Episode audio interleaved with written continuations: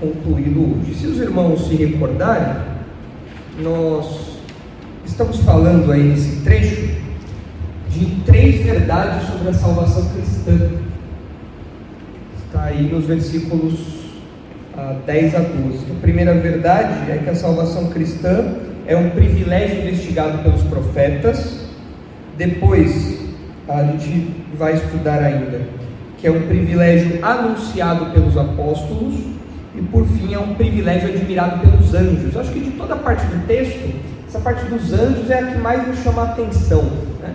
porque coloca os anjos numa perspectiva em relação à, salvação, à nossa salvação, que a gente não para muito para pensar. Então essa é a parte que chama mais a nossa atenção. Tá dando certo aí, Isaac, para aumentar a fonte aí? Pronto, agora já melhorou.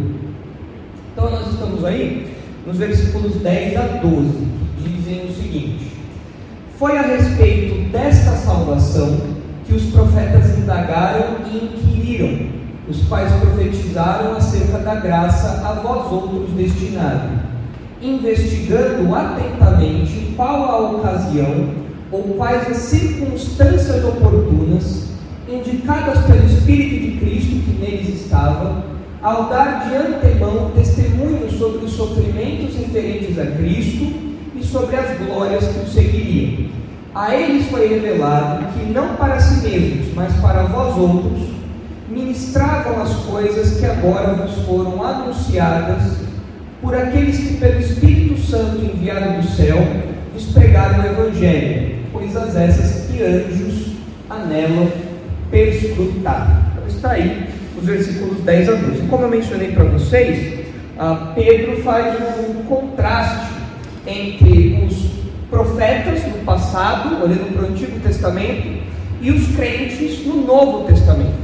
Você percebe esse contraste de modo bem marcado nos versículos 10, 11 e 12. Então, nos versículos 10 a 12, até a primeira parte ali do versículo 12, a parte 12a, nós vemos que a salvação é um privilégio investigado pelos profetas. Nós nos concentramos nesse trecho na última exposição. A, a parte 2 aí, a segunda verdade, é na parte B do versículo, é no meio do versículo, que fala que a salvação é um privilégio anunciado pelos apóstolos. E por fim, o finalzinho aí, fica claro que é um privilégio admirado pelos anjos. Então essa é a terceira parte aí da nossa divisão. Então, focando na parte dos profetas, se a gente fosse pensar em personagens, nós dividiríamos esse texto em três personagens, né? Os, os profetas, os apóstolos ah, e os anjos. Então, um privilégio ah, que esses personagens interagem, com, os, com o qual esses personagens interagem aí. E no que diz respeito aos profetas, nós temos olhado para algumas características do ministério profético no que diz respeito à salvação. Quando os profetas falavam sobre a salvação, quando os profetas profetizavam coisas sobre a salvação, a gente percebe aí três características dessa atividade. Nós já vimos uma delas. Nós falamos sobre um estudo detido dessas profecias. Essa temática era objeto de estudo dos profetas. Quando os profetas recebiam informações sobre essa temática, eles se debruçavam para estudar sobre esse assunto. Você percebe isso pelos verbos que aparecem ali. Olha só, os profetas indagaram, inquiriram, investigaram atentamente. São verbos que apontam para uma atividade intelectual e que apontam para o interesse que eles tinham. Eles ficavam horas lá na escrivaninha olhando ali os, os registros bíblicos, olhando as, as profecias, é, pensando naquilo que Deus tinha revelado a eles e isso mostrava que os, isso mostra né, que os profetas, diferente do que ah, popularmente se pensa, eles não eram apenas pessoas que ah, ficavam em êxtase o tempo todo. Eles eram estudiosos, eles eram pessoas que se dedicavam à, atividade intelectual também. A gente vê a coisa com Daniel. Daniel não entendia muita coisa, mas por outro lado, a gente vê Daniel lendo Jeremias e sabendo, e descobrindo quanto tempo duraria o exílio e tudo mais. Então, nós vemos um pouco do trabalho dos profetas aí. Agora, isso então é a, é a primeira característica aí do ministério profético, é esse estudo detido. A segunda característica dessa subdivisãozinha que eu fiz aí para facilitar o nosso estudo, dos versículos 10 até o 12a, que foca nos profetas, é que os profetas tinham foco no futuro. Quando os profetas enunciavam suas profecias e quando eles estudavam sobre esse assunto, ficava muito claro para eles que eles não falavam de coisas da sua geração, eles falavam de coisas que ainda iriam acontecer, coisas que beneficiariam os crentes no futuro. E Pedro se atenta a isso. Por duas vezes no texto, Pedro deixa claro que os profetas tinham essa consciência. Olha só, ele diz ali no versículo 10, no finalzinho, ele diz que os profetas profetizaram acerca da graça a vós outros destinada. Quem é esse vós outros aí? Os leitores de Pedro. Então Pedro está falando, olha, os profetas tinham consciência de que eles estavam falando de coisas referentes a vocês, coisas referentes ao futuro, aos crentes que viriam depois. E se os irmãos olharem também ali no versículo ah, 12, isso fica claro, olha só. Ah, ele diz assim: que não para si mesmo, mas para vós outros ministravam. Ou seja, de novo, era algo que não era aplicado ao tempo deles, ainda que isso trouxesse, claro, impacto sobre eles naqueles dias, o, o objetivo, o alvo, era algo que aconteceria no futuro. Eles tinham essa consciência. Então você percebe por duas vezes isso daí. É muito interessante a gente olhar esse, esse texto em paralelo com Hebreus 11. Os irmãos olharem aí, pode deixar, pode deixar na tela em Pedro mesmo por enquanto, Isaac. Vamos abrir a, a nossa Bíblia mesmo em Hebreus 11, rapidinho, para nós ah, percebermos aí, fazermos uma comparação interessante. Nós já estudamos esse texto com o pastor Marcos não faz muito tempo, Hebreus 11, versículos 39 a 40. Olha só, Hebreus 11, 39. Ora, todos estes obtiveram bom testemunho por sua fé não obtiveram, contudo, a concretização da promessa. Falando aqui dos heróis do Antigo Testamento, dos heróis antes dos tempos do Novo Testamento. Agora olha o 40. Por haver Deus provido coisa superior a nosso respeito, para que eles, sem nós, não fossem aperfeiçoados. O autor de Hebreus está falando aqui. Aqui os, os heróis do Antigo Testamento eles ah, não, re, não receberam essa promessa, mas é como se eles estivessem aguardando o momento de que nós, juntamente com eles, receberíamos isso. E agora nós temos algo até superior. Nós temos algo aqui maior do que aqueles homens tiveram. Afinal de contas, com a vinda de Jesus, com o, o ponto alto da revelação do próprio Deus, com a obra de Cristo, nós temos coisas superiores ao que aqueles homens tinham no passado. Então é muito interessante olhar aqui o versículo, o versículo 40, porque ele diz que Deus proveu coisa superior a nosso respeito, a nossa salvação aqui. E assim nós, como os heróis do Antigo Testamento, nós estamos lado a lado agora e eles não obtiveram isso sem a gente, é como se eles estivessem esperando a gente chegar. E os, o, de acordo com o texto de Pedro aí, parece que os profetas do Antigo Testamento tinham essa noção de que eles estavam falando coisas não para o seu próprio tempo, mas coisas para o futuro, coisas que ainda viriam a acontecer em outra geração. Então, olha só os dois destaques que eu fiz ali. O versículo 10 fala: Da graça a vós outros destinada. É claro que a graça de Deus sempre atuou na história, a graça de Deus sempre se fez evidente na história. Mas o que Pedro quer fazer aqui é dar foco aos seus leitores como beneficiários, como pessoas que são beneficiadas pelas, pelo cumprimento das promessas do Antigo Testamento. No Antigo Testamento era promessa, agora eles têm a concretização disso. Eles têm agora a realização dessas promessas. Então por isso que ele coloca ali que a graça a vós outros destinada. No passado isso foi anunciado, agora isso é concretizado. Ah, agora, um detalhezinho que chama a nossa atenção ali no versículo 12, quando fala que eles ministraram as coisas, né? não, não, não, isso, não, isso foi revelado não para si mesmos, mas para vós outros eles ministravam. Ah, é interessante a gente observar, olhando aí para esse foco futuro dos profetas, que ah, eles, eles, o, o fato deles não verem o cumprimento dessas profecias, dessas verdades no seu próprio tempo, não fazia eles desprezarem as verdades de Deus, não fazia eles desprezarem as verdades da salvação. Porque pense bem, talvez você no lugar de um profeta, você falaria assim, ah, já que isso aqui não é da minha época mesmo, então por que eu vou ligar para isso? Então, vou me concentrar em outras coisas, vou me concentrar em coisas do aqui do agora. Deixa o resto para gerações futuras. Eu vou me concentrar no que diz respeito à minha geração. Mas isso seria muito egoísmo, seria muito mesquinhez. Né? Não é isso, não era essa a mentalidade dos profetas, não só pelo ah, objeto em si, a salvação, é um objeto divino, é um objeto de estudo divino, mas ah, o que fica claro é que eles ministravam, ali a palavrinha ali, eles ministravam para nós, ou eles ministravam para os leitores de Pedro. E os irmãos conhecem essa palavrinha ministrar, é da onde vem a palavrinha diácono, significa serviço, servir. Ou seja, Pedro está falando que os profetas, eles tinham a consciência de que ainda que as profecias e as verdades da salvação não fossem se concretizar no seu próprio tempo, o estudo deles, a profecia deles, a revelação que eles recebiam, isso era um serviço que eles prestavam aos crentes no futuro. Isso era um serviço que eles ministravam aos crentes que viriam depois deles.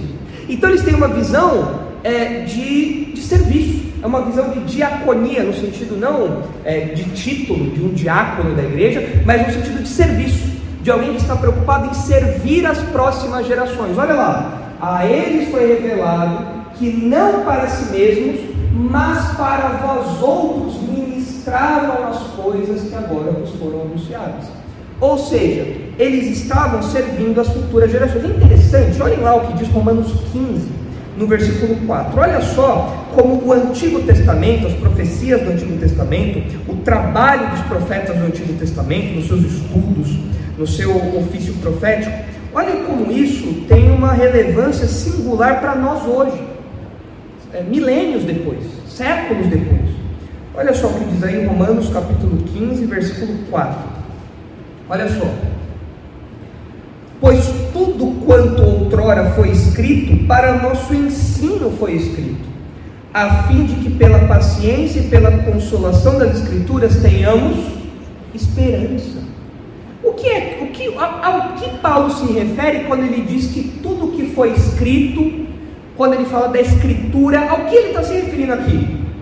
O que era escritura para o apóstolo Paulo? Nesse momento aqui, quando ele escreve Romanos, o que era escritura para ele naqueles dias? Quando Paulo falava de escritura, ele pensava em quê? No Antigo Testamento. Então ele está falando: olha, tudo que os profetas escreveram, tudo que foi produzido lá, para o nosso proveito, para o nosso ensino foi escrito. Para que olhando para a Escritura nós tenhamos consolo, nós tenhamos encorajamento, nós tenhamos força, nós vivamos uma vida cristã digna. Tá? Então veja que Paulo não rejeita o Antigo Testamento, pelo contrário, ele vê aquilo com grande utilidade. Por isso que a nossa Bíblia não tem só Novo, Novo Testamento, a nossa Bíblia tem Antigo e Novo Testamento. E, e Pedro fala ah, no, no, cadê, o, cadê o texto de Pedro? Volta lá, por favor, Zé. E Pedro fala que os profetas tinham essa consciência. Né? Agora, olha só que interessante essa aplicaçãozinha. Vamos tirar uma aplicaçãozinha ah, desse detalhezinho aí. Os profetas trabalhavam ou serviam ao seu tempo e às futuras gerações. Eles não trabalhavam só para si, eles trabalhavam para quem viria depois também, né? eles serviam às futuras gerações. E muitas vezes, talvez nós como crentes nos sintamos um pouco desanimados porque nós lançamos sementes agora que nós não veremos crescer no futuro, não é verdade? Pense os profetas, Isa Isaías profetizou e séculos depois o Messias veio ao mundo, demorou. Imagina, imagina a, a, a, as promessas feitas aos profetas ao longo do Antigo Testamento, quantos séculos demoraram para se cumprir, e algumas ainda nem se cumpriram, vão se cumprir no futuro ainda. Alguém poderia falar, não, mas isso, eu estou muito desmotivado, desanimado, não é isso. Mas a visão correta que a gente tem que ter é que nós plantamos sementes agora, mas Deus usa essa, semea, essa semeadura presente para ser colhida em gerações futuras. O trabalho dos profetas é um exemplo disso. Mas eu listei aqui alguns outros exemplos para nós de servos do passado cujas sementes serviram às gerações futuras. Olha só, por exemplo, hoje, hoje os irmãos acham que nós temos uma produção teológica boa, literária? Nós temos muitos livros bons produzidos? Temos, né? Os irmãos leem, por exemplo, livros de Martinho Lutero, livros de João Calvino, obras desses grandes teólogos, né? Eles fizeram isso quantos anos atrás? Séculos atrás. Mas nos ministram, nos servem ainda hoje por meio desses escritos. Ah, ah, os, ah, os irmãos estão aqui hoje numa terra tupiniquim, né? fala português aí, porque alguns bons anos atrás missionários vieram de fora e começaram a evangelizar aqui em território brasileiro. Senão a gente estaria hoje adorando a Tupã. A gente estaria lá em volta do sol, lá, em volta da fogueira, dentro da oca, lá, adorando os, os deuses, a lua, o sol, essas coisas assim. Mas servos do passado ah, lançaram sementes que nós estamos colhendo aqui agora no Tucuruvi, em 2022. Ah, os irmãos que construíram o nosso prédio, prédio foi construído na década de, na década de 70, 80. Ah, eles lançaram sementes lá atrás, uma sementona, diga-se de passagem, né? que nós estamos desfrutando agora, século 22. Então é importante que nós, como crentes, nós tenhamos uma visão maior do que aquela que se limita ao nosso horizonte de existência. Porque nós podemos servir a gerações futuras. Por que os irmãos acham que nós nos preocupamos tanto com o departamento infantil da igreja? Por quê? Gerações futuras é onde o nosso braço não chega. Nós semeamos aqui agora porque nós sabemos que nós não vamos colher lá na frente, mas outras gerações vão colher depois. E os profetas tinham essa consciência. Eles sabiam, olha, não estou ministrando para mim ou para minha geração. É claro que isso tem um impacto sobre mim, é óbvio, isso me traz encorajamento, ânimo, as promessas de Deus, tudo isso me, me energiza, mas eu tenho a consciência que eu estou servindo aos irmãos do futuro. O meu trabalho está focado nos irmãos do futuro. E Pedro faz questão de destacar isso aqui. Eles tinham essa consciência. A eles foi revelado que não para si mesmos, mas para vós outros ministravam essas verdades. Muito legal essa consciência dos profetas, né? Muito legal. Geralmente a gente tem uma tendência muito egocêntrica, né? a gente olha muito para o nosso umbigo, para a nossa geração. Os profetas não, não viam desse jeito. É um exemplo que a gente tem que imitar. Então, o ministério profético, você já percebeu aí o estudo detido, você percebeu esse foco no futuro, e uma última característica dos versículos 10 a 12 ali, no que diz respeito aos profetas, é a origem divina. Então, você percebe características do ministério profético apontadas aqui por Pedro. Estudo detido, o profeta não era vagal, o profeta não era preguiçoso, o cara ralava, estudava, lia, pegava o marca-texto e saía lá com a pena, grifando tudo.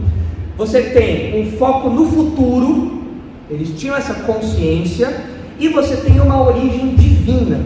Mais uma vez, você percebe aí dois indicadores no texto que mostram que a atividade profética não tinha origem no homem, mas em Deus.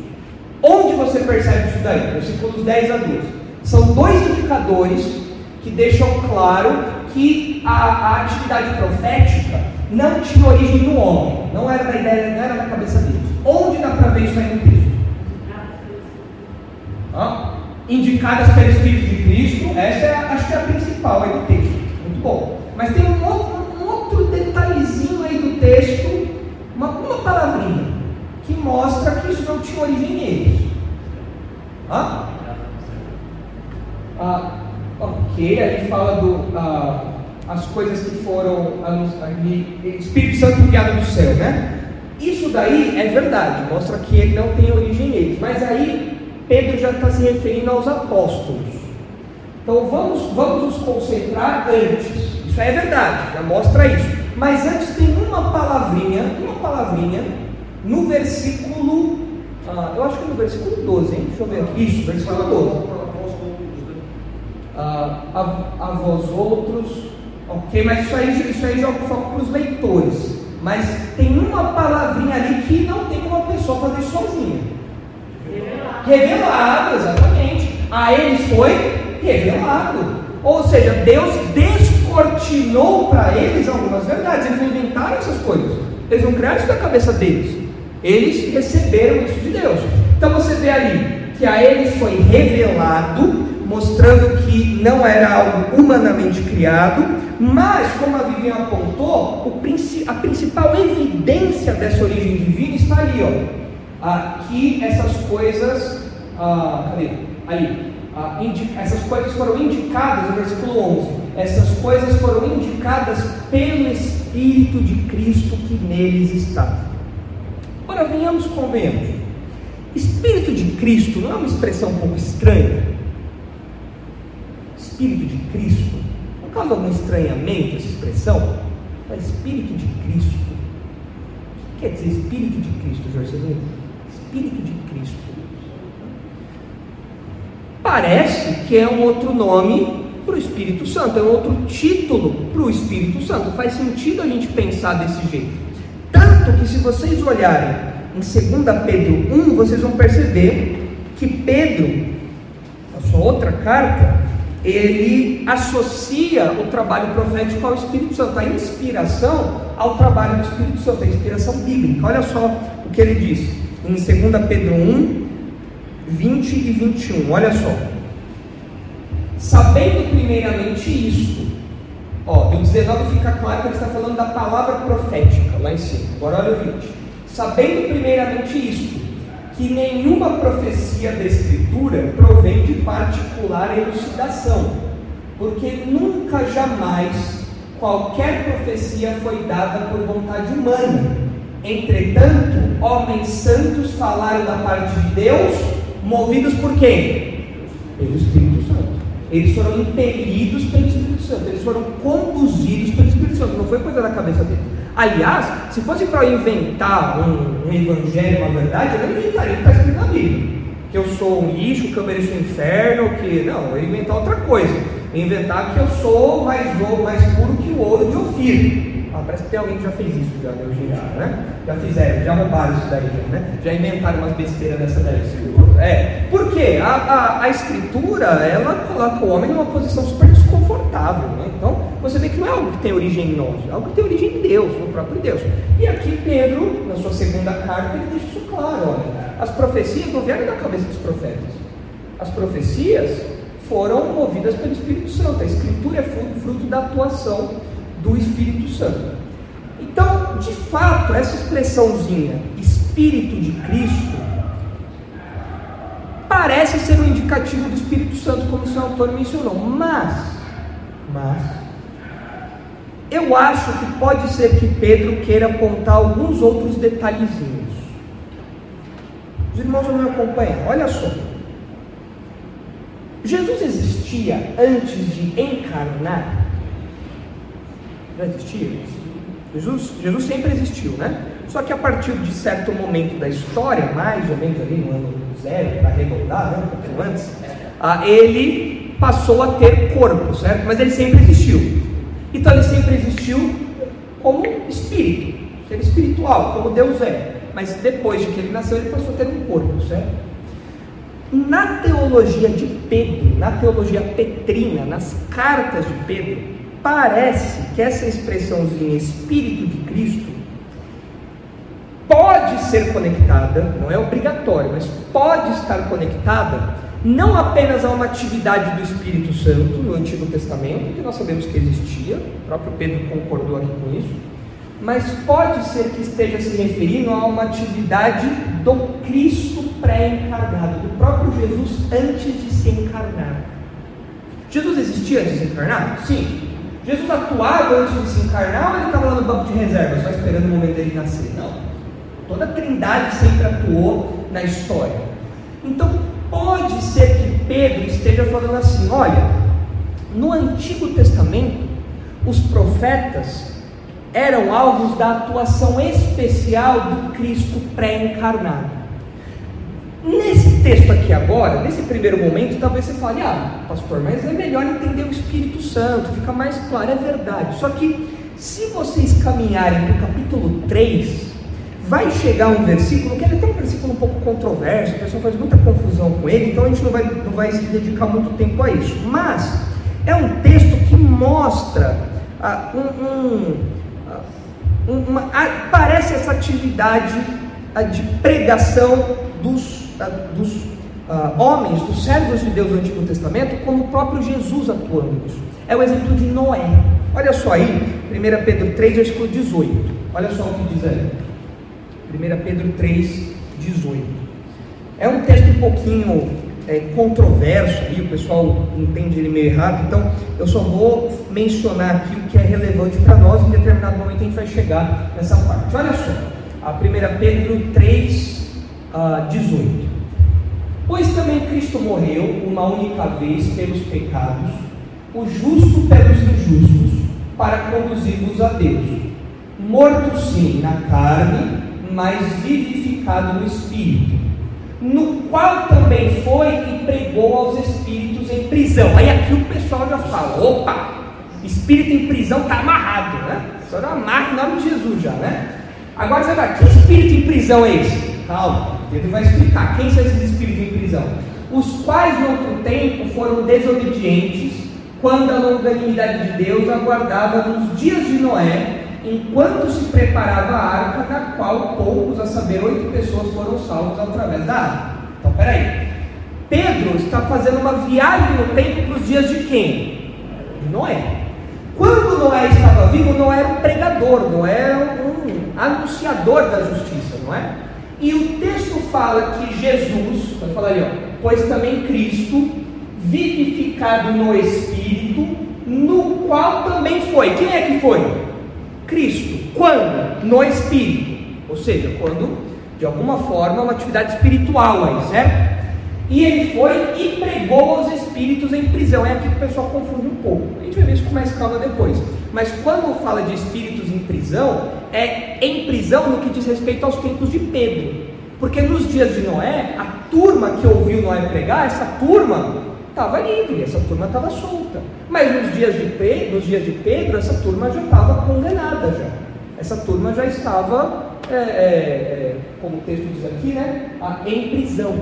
Então o pessoal pensa que existe um, existem espíritos em prisão nos, é, é, que Jesus pregou os espíritos em prisão, por exemplo, quando ele morreu. Então Jesus morreu, foi até o inferno e fez um apelo lá. Quem quer sair do inferno, vamos lá, me aceita, e você vai sair daqui. O pessoal fala: Ah, é isso, Jesus foi fazer isso lá no inferno. Ele foi pregar aos espíritos em prisão, mas não é isso. O texto está falando daqueles que foram desobedientes nos dias de Noé e morreram nos dias de Noé. E agora, nos dias de Pedro, essa turma já estava condenada. Entenderam isso? Deixa explicar isso com mais calma depois. Aqui é só o contexto para ficar um pouquinho mais claro. Só que o que chama a nossa atenção aqui? Quem foi que pregou nos dias de Noé? Segundo o texto, o Espírito de Cristo. Então parece que é uma atuação especial da segunda pessoa da Trindade antes da sua encarnação. É possível que seja isso, não? é possível. É uns outros indicativos do texto que apontam para isso. Mas isso aí a gente vai ver com mais calma daqui a alguns anos, quando a gente chegar no capítulo 3 daqui a algum tempo, quando a gente chegar lá no capítulo 3. Mas o que eu quero dizer é o seguinte: tanto no capítulo 1 como no capítulo 3, parece, parece que Pedro está apontando para essa uh, atividade do Cristo pré-encarnado. Pode ser isso? Pode. Pode ser uma referência ao Espírito Santo? Pode. As, qual das duas é mais correta? Qual das duas é menos herética? Nenhuma, as duas são boas. As duas são boas alternativas. Só que uma dá um destaque para a atividade do Espírito Santo, que Pedro também dá em outro momento, e outra dá um destaque para a atividade do Jesus pré-encarnado, que Pedro também dá em outro momento. Então, qual das duas você escolhe? Que você achar que combina mais. Certo? Mas volta lá, ah, obrigado, já, já voltou aí já. Então, olha só, quando fala ali que o Espírito de Cristo que neles estava indicava isso, pode ser que Pedro esteja falando dessa atividade especial da segunda pessoa da Trindade. Pode ser que seja isso. Agora, o nosso objetivo aqui é mostrar que isso tem uma origem divina e não humana. Quer isso seja pelo Espírito Santo, quer isso seja pela pessoa de Cristo, as duas apontam para essa origem divina e não humana. As duas apontam para isso. Ah, essa mesma expressãozinha aí, não precisa abrir Isaac, mas essa mesma expressãozinha aparece em Romanos 8,9. os irmãos olharem rapidinho na Bíblia, Romanos 8, 9, vocês vão ver que diz assim: ó, Vós, porém, não estáis na carne, mas no Espírito, se de fato o Espírito de Deus habita em vós. E se alguém não tem o Espírito de Cristo, esse tal não é dele. Esse, essa expressãozinha Espírito de Cristo, como a gente já viu aqui, ela, ela ah, parece que não indica apenas ou exclusivamente que é o Espírito enviado por Jesus, porque Espírito de Cristo pode ser o Espírito enviado por Cristo, o Espírito enviado por Jesus. Ok, vocês devem se lembrar que Jesus prometeu que quando ele morresse, ele subiria ao céu, pediria ao Pai, o Pai enviaria. Então, você tem essa realidade aí. Mas, conjugando os textos de Pedro com esse texto de Romanos aqui, pode ser que essa expressãozinha aponte para o Espírito Santo não apenas como um enviado por Jesus, mas como alguém que testemunha a respeito de Jesus. Porque essa é uma tarefa do Espírito Santo. Se vocês olharem em João 15, vocês vão ver isso. Em João 15, Jesus deixa isso bem claro. João 15, 26, olha só. Quando, porém, vier o Consolador, aqui é uma menção ao Espírito Santo. Quando, porém, vier o Consolador, que eu vos enviarei da parte do Pai, o Espírito da verdade que dele prossegue, este dará testemunho então, o que, o que pode ser que Pedro esteja falando para nós quando ele aponta para essa atividade do Espírito Santo ou para essa atividade do próprio Cristo no Antigo Testamento? Né? O, que, o que pode ser que Pedro está apontando para nós? É o seguinte: o Espírito Santo é como que uma testemunha, e ele de fato é uma testemunha, como um representante do próprio Cristo que aponta para Cristo, não apenas agora, mas aponta para Cristo desde o Antigo Testamento. Ele já está fazendo isso lá. E agora ele continua fazendo isso. Então parece que nós temos uma continuidade aqui. E é interessante pensar nisso, pensar nesse, nessa tarefa do Espírito Santo, porque vocês devem se lembrar de Atos 1, onde você tem lá, e recebereis poder quando descer sobre vós o Espírito, e o que os apóstolos e discípulos seriam? Capacitados pelo Espírito Santo, e sereis minhas testemunhas. Então o Espírito Santo testemunha sobre Cristo desde o Antigo Testamento. E hoje, o que o Espírito Santo faz? Continua testemunhando de Cristo. E a atuação dele em nós faz o quê? Nos habilita a sermos testemunhas de Cristo também. Então é interessante observar isso, porque você percebe que a mesma atuação do Espírito Santo no Antigo Testamento é de algum modo a atuação que ele tem hoje, apontando para Cristo apontando para Cristo, sempre apontando para Cristo, sempre testemunhando sobre Cristo. Agora, a gente entendeu essas expressões aí, a gente viu essas características da atividade profética, né? Ah, agora, venhamos e convenhamos. O que os profetas tinham no Antigo Testamento era mais obscuro do que nós temos hoje ou não? Muito mais obscura, não é? Muito mais obscura. Ah, se a gente comparar com a riqueza de detalhes que nós temos, nós somos privilegiados, não é? Privilegiados. Isaac, vai abrindo aí, por favor, para a gente, em Lucas 10. Enquanto isso, o Jimmy tinha uma pergunta. Diga, Jimmy, por favor.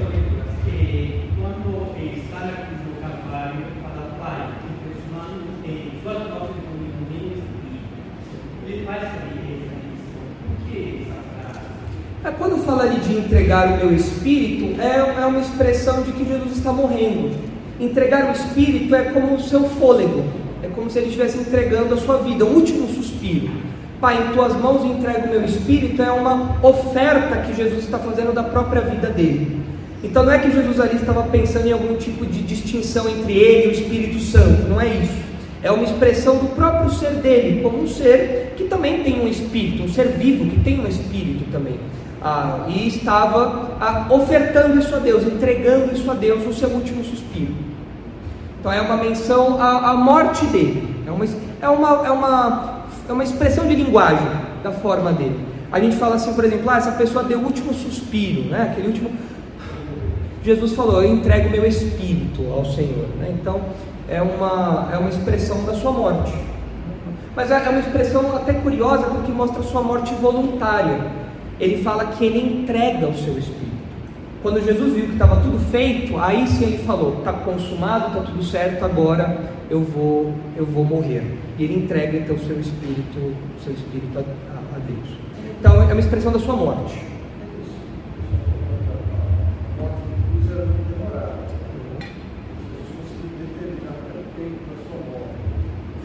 Sim, ele morreu. Ele morreu até cedo para os padrões. Tanto que os, os, soldados foram conferir se ele já tinha morrido mesmo, né? Porque foi relativamente cedo, foi rápido, né? Por quê? Foi algo voluntário. Foi algo voluntário. Ah, tanto que Jesus já tinha falado antes, né? Eu dou a minha vida, ninguém atira de mim. Quando ele falou, ó, está consumado, legal. Senhor, nas tuas mãos entrego o meu espírito. É, é uma expressão de último suspiro, expressão de morte. Eu estou devolvendo isso a Deus. Tem um, um, texto que me vem à mente, um texto do livro de Eclesiastes, que fala que, é, falando da morte do homem, que fale, o corpo volte ao pó e o espírito volte a Deus que o deu. O que, o que mostra isso? É, é, é a morte, é uma expressão da morte. O corpo padece na, na terra, enquanto o espírito retorna, retorna a Deus. Né? Essa é, é o, o, modo como o autor de Eclesiastes, como Salomão, narra a morte ali. Então é isso. Mas não é nenhuma menção ao Espírito Santo, coisa do tipo. É que aqui nesse texto que a gente está estudando, a expressãozinha Espírito de Cristo é um pouco enigmática. Então ela pode ter esses nuances aí. Pode ser o Espírito Santo, faz muito sentido isso. Pode ser também uma atividade de Jesus antes do Antigo, antes do Antigo Testamento. Temos algumas nuances aí. Mas olha, olha só, tá? diga, Vitor. É, é mais correto a gente pensar que hoje, porque a gente tem essa questão da obscuridade? É, que nós não precisamos ter esse movimento mais separatista de entender. Nós oramos a Deus, é, temos conhecimento e testificamos Cristo e vivemos pelo Espírito. É, então, é, os três fazem parte da contemporaneidade, mas é, antes, antes de Cristo, a questão do Espírito Santo ainda né, era, era muito obscuro. Então a gente pode dizer que a, a, antes mesmo de Cristo havia mesmo essa questão do separatismo, de Deus atuando quase exclusivamente, depois de Cristo, e agora sim nós temos a junção dos três. É, é assim, eu, eu acho que o que a gente pode dizer para afirmar numa linguagem teológica mais adequada é o seguinte: a Trindade sempre atuou, sempre. Só que durante a revelação de Deus, nós acreditamos na revelação progressiva. Então tem coisas que já aconteciam, mas não foram reveladas por Deus. Então, por exemplo, João 1 fala para nós que no princípio era o verbo, o verbo estava com Deus, o verbo era Deus, todas as coisas foram feitas por ele, sem ele nada do que foi feito se fez. Quem é o verbo?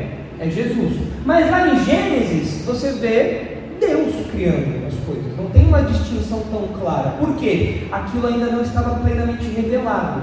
Quando chega do novo, nós conseguimos lançar luz ao antigo e nós compreendemos algumas coisas ali. Agora, a gente não pode olhar para o Antigo Testamento e tentar forçar a trindade ali. Por exemplo, tem gente que olha para o texto de Isaías 6 que fala que Deus é santo, santo, santo. Por que, que ele é três vezes santo? Porque o Pai é santo, o Filho é santo e o Espírito é santo. Não é isso que o texto quer dizer. Ali é uma expressão hebraica de ênfase, para falar que Deus é santíssimo, ele é muito santo. Ah, outro exemplo que as pessoas dão quando falam, por exemplo, da, da trindade, muito comum isso. É você olhar para o texto de Gênesis 1, que fala que o Espírito de Deus pairava sobre a face das águas. Comumente, intuitivamente, nós entendemos que é o Espírito Santo. E até tem discussão em torno disso, não é, não é, não é heresia aplicar isso. Mas no contexto de Gênesis, parece que o que o autor quer mostrar é que Deus está separado da sua criação. Deus é matéria, Deus é espírito, enquanto o que ele está criando é matéria. Então parece que o que Moisés quer enfatizar é um contraste. Olha, existe o Deus Espírito pairando sobre as águas e existem as águas, que é material, ou seja, Deus não se confunde com aquilo que ele cria. Mas tem gente que olha e fala, não, isso aqui é uma menção ao Espírito Santo. Então são alguns textos meio polêmicos. Né? O Santo, Santo, Santo, a gente sabe que não tem nada a ver. Esse do Espírito sobre as águas é meio questionável, alguns defendem que sim, outros que não. O que eu acredito? Que tem alguns textos que são mais claros. Por exemplo, ah, quando Deus quer capacitar os artistas do tabernáculo, fala que Deus é, enche aqueles artistas com seu espírito. Aí sim é uma tarefa que parece mais é, harmoniosa com o Espírito Santo. A descrição parece mais harmoniosa com o Espírito Santo. Quando você vê, por exemplo, juízes, veio o Espírito de Deus sobre Sansão. O que é isso aqui? Parece que é uma habitação temporária. E o Espírito Santo habita temporariamente as pessoas no Antigo Testamento, capacitando elas para determinadas tarefas. Os reis também. Então, às vezes, é meio difícil discernir, mas eu acho que tem alguns momentos que o Novo Testamento lança uma luz suficiente para a gente ver, ó, aqui era o Espírito Santo atuando. Outros a gente fica um pouco em dúvida, e outros a gente sabe que não é. Isso aí não é uma menção ao Espírito Santo. O mesmo acontece com Jesus. Ah, quando, por exemplo, é dito que o anjo do Senhor aparece, várias vezes no Antigo Testamento fala do anjo do Senhor. Tem gente que fala, não, apareceu o anjo do Senhor a Jesus. Não, não necessariamente. A pessoa fala que é uma cristofania, mas pode ser uma teofania. É uma manifestação de Deus de forma corpórea, mas não é necessariamente a segunda pessoa da Trindade pré-encarnada. Então a gente tem que ter alguns cuidados, a gente tem que ter alguns, alguns é, é, apegos, a um, zelo maior pela linguagem teológica. Para a gente não falar que Jesus não existia no Antigo Testamento, que o Espírito Santo não existia. Existia, claro, sempre existiu. Mas o modo como nós visualizamos a atuação da Trindade e a própria realidade da Trindade é algo que só fica claro no Novo Testamento. No Antigo ainda é meio nublado. É um vidro que você fica meio embaçado para ver. Só depois com o paninho do novo que você consegue enxergar melhor. Diga, Henrique.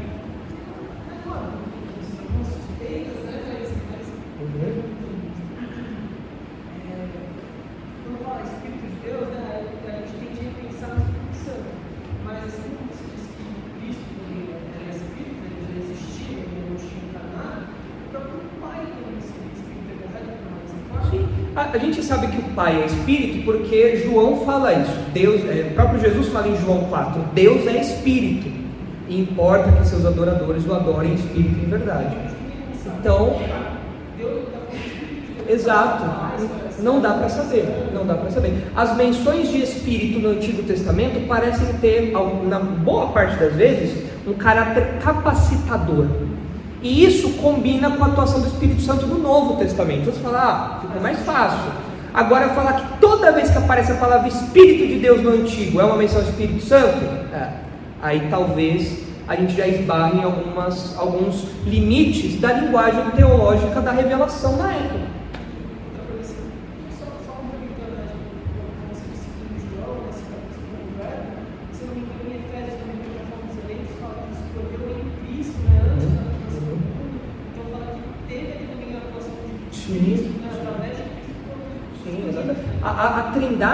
Esteve a, a, a, cada pessoa da Trindade assumiu uma tarefa, por assim dizer, na salvação.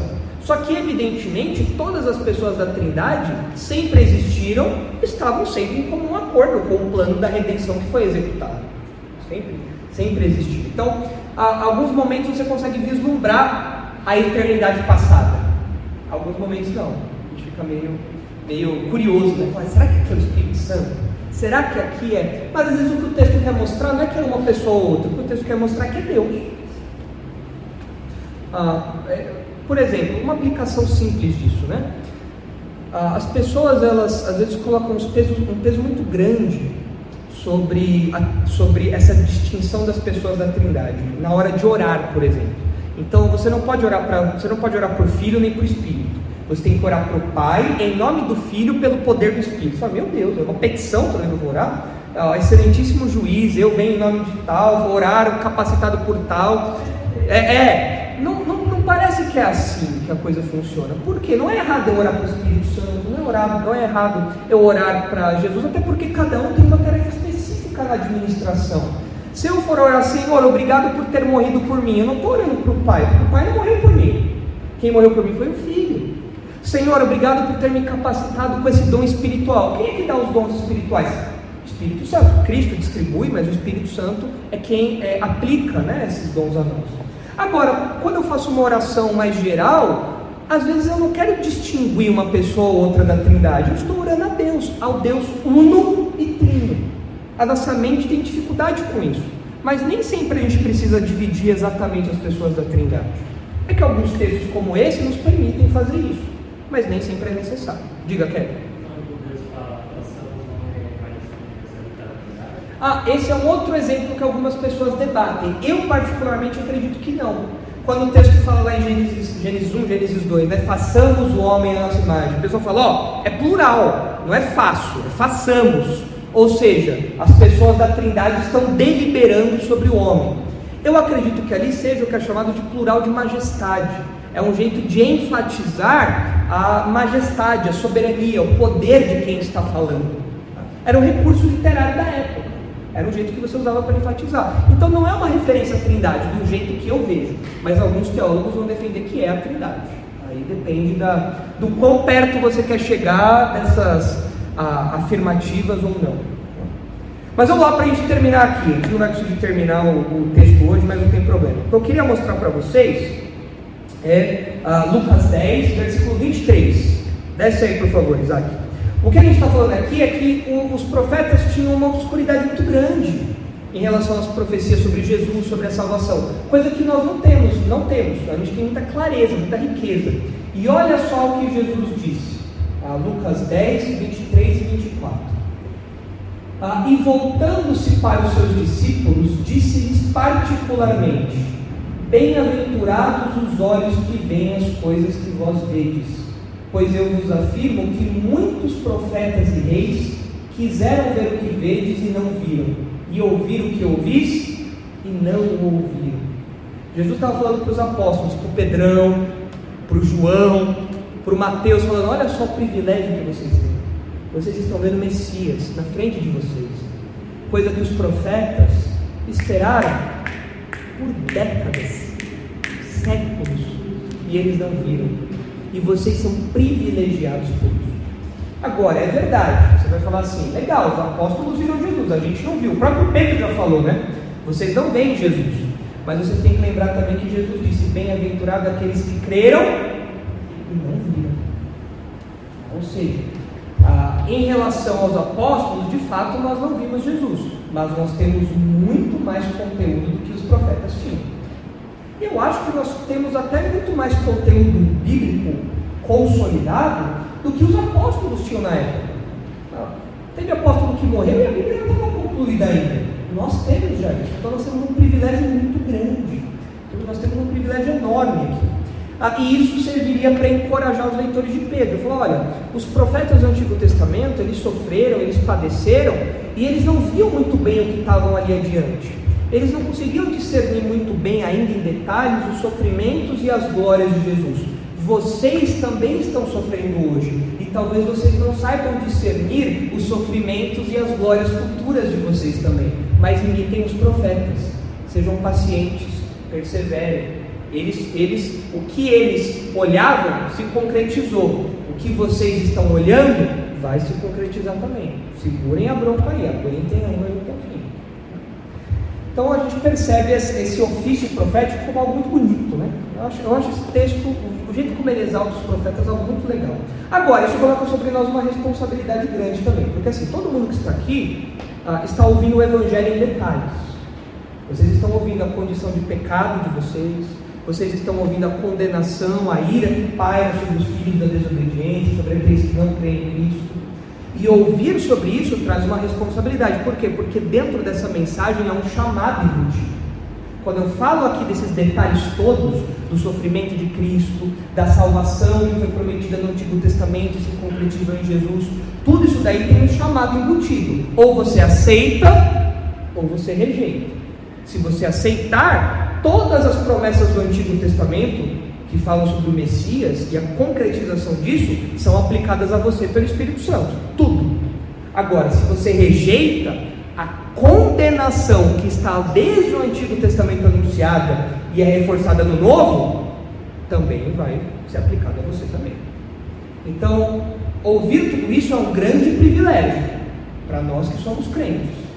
Mas para quem é incrédulo, isso é uma grande enrascada. Porque junto com esses detalhes tão ricos, vem também um detalhamento da punição, da ira de Deus, do juízo de Deus. Então é algo que eu espero que todos aqui sejam crentes e vejam pelo lado bom da coisa, né? Mas a gente não pode esquecer que existe também ah, esse lado do juízo, da, da ira de Deus sobre o homem, e é por isso que essa salvação foi anunciada lá atrás e se concretizou em Jesus, que é anunciada hoje aqui. E assim nós terminamos então esse primeiro ponto ali que fala dos profetas. Entenderam tudo? A gente tem uma outra visão dos profetas agora, né? Uma visão mais enriquecida do trabalho deles. Né? Vai chegar lá no céu e falar, e aí, Isaías, rapaz, você trabalhava, hein, meu?